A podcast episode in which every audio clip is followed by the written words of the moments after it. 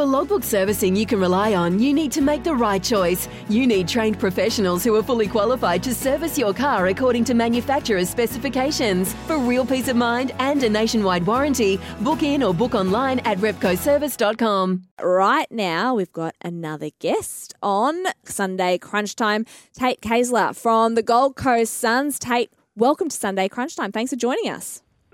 Yeah, good afternoon, Nat. How you going? We're going very, very well indeed. Uh, the Suns last week getting the job done over the Sydney Swans, a, a great win. Just talk to me about what that's done for the group, and then heading into this game against Fremantle, another game to really test and challenge your your group. Yeah, look, we were really happy with the, uh, I suppose, the input from the group last week. Um, you know, we've got a reasonably good record up there, so we were we were pretty confident going into the game that if we, we stuck to our game plan and, and we knew it was going to be a real contested game and it could come down to sort of the last five minutes. It's what sort of happens against Sydney in those games. So we, we you know, we've got a lot of belief in this group and we feel that we've been around the mark. Probably, you know, every now and then just the results haven't gone our way, but we feel as a whole we've really improved our, our game style um, we're playing a really competitive brand that's that's giving us the opportunity every week to be in the contest. I mean, that change in game style. Do you feel like things are really starting to to come together and things are just clicking into place now? Yeah, I think what we're starting to see is that little bit uh, better connection between each line. So, um, in terms of you know the way we move the ball now, um, we think we've got a few different avenues to be able to score. Um, defensively, we've changed our system a little bit this year to um, you know, try and keep the ball in our half as much as possible. And I think that's going to be really telling today as, as Fremantle are the number one team for time in forward half, and we're number two at the moment. So um, I think it's going to be the game, you know, around who, who's able to set up the ground the best and um, keep the ball in their half and obviously take opportunities when they arrive.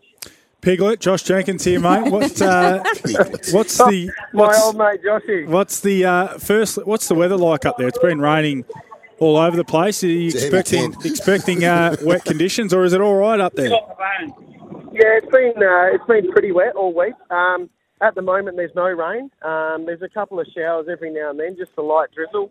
Um, the, the, ground we haven't been on for probably a week and a half, so it's um, it, it's looking quite good at the moment. Obviously, with the ground up here, occasionally it tears up a little bit once the game starts, but yeah, at this point in time, it's a little bit gloomy over top, but um, no showers at this stage. But um, predicted that there will be some little bits and pieces throughout the throughout the game. Well, your makeshift, uh, I guess you're, you're, thrown together key forward combo who have actually played really well. Mabior Chol and Levi Casboult. They've kicked 33 goals between them. They'll be happy that the weather's holding out. But what they have done this year is both provide a really good contest and both play really good footy. Yeah, they have JJ, and I think that's the stuff internally that we've been, you know, super impressed with. Um, you know, at, at times it doesn't get recognition with the amount of contests that they just bring to ground, and you know they're not obviously getting marks for it or anything like that. But um, internally, these boys are getting rewarded every week and getting the feedback of of what they're bringing to our group and unlike some people, JJ, that I've had before, they put a little bit of defensive pressure on, which is quite nice as well. Yeah. Tate, he doesn't even put any defensive pressure on in this commentary box, don't worry. hey, uh, hey, so tell us a great story last week. I, I just thought the, the return of Rory Thompson, yes. I know Rory well, but great to see him back. He's had two and a half years of really no luck at all, so it was great to see him back in the side. He's a very important player.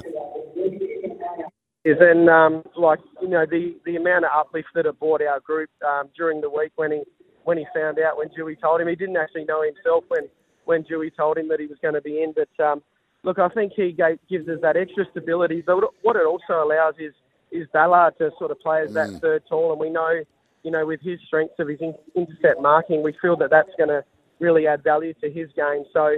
Yeah, look, Rory really um, stabilises in the back half and gives Collins obviously a little chop out as well. So we can't be more happier that Rory's up and going and, and back to his best football. Now, tell us about these blue socks that the Suns are going to be donning today. Yeah, so the boys um, are wearing the blue socks, um, and that's to um, support and um, make aware domestic and family violence. So it's something that we've done as a club um, for a couple of years now. It's something that we're really um, proud to be a part of, and even little opportunities that the guys get during the week to make flat packs up for these houses and and stuff like that, just to make living a little bit more comfortable for those people. So, yeah, it's something that the club's really proud that we're a part of. And as you'll see, the boys out there today in the in the blue rise up socks. Ah, they look fabulous. Tate, thank you so much for joining us on Sunday Crunch Time and best of luck uh, against the Fremantle Dockers this afternoon. Not a problem. Thank you very much. Here's some tips for maintaining your Trex deck. Um, occasionally wash it with some soapy water or a pressure cleaner. Trex composite decking is low maintenance and won't fade, splinter, or warp. Trex, the world's number one decking brand.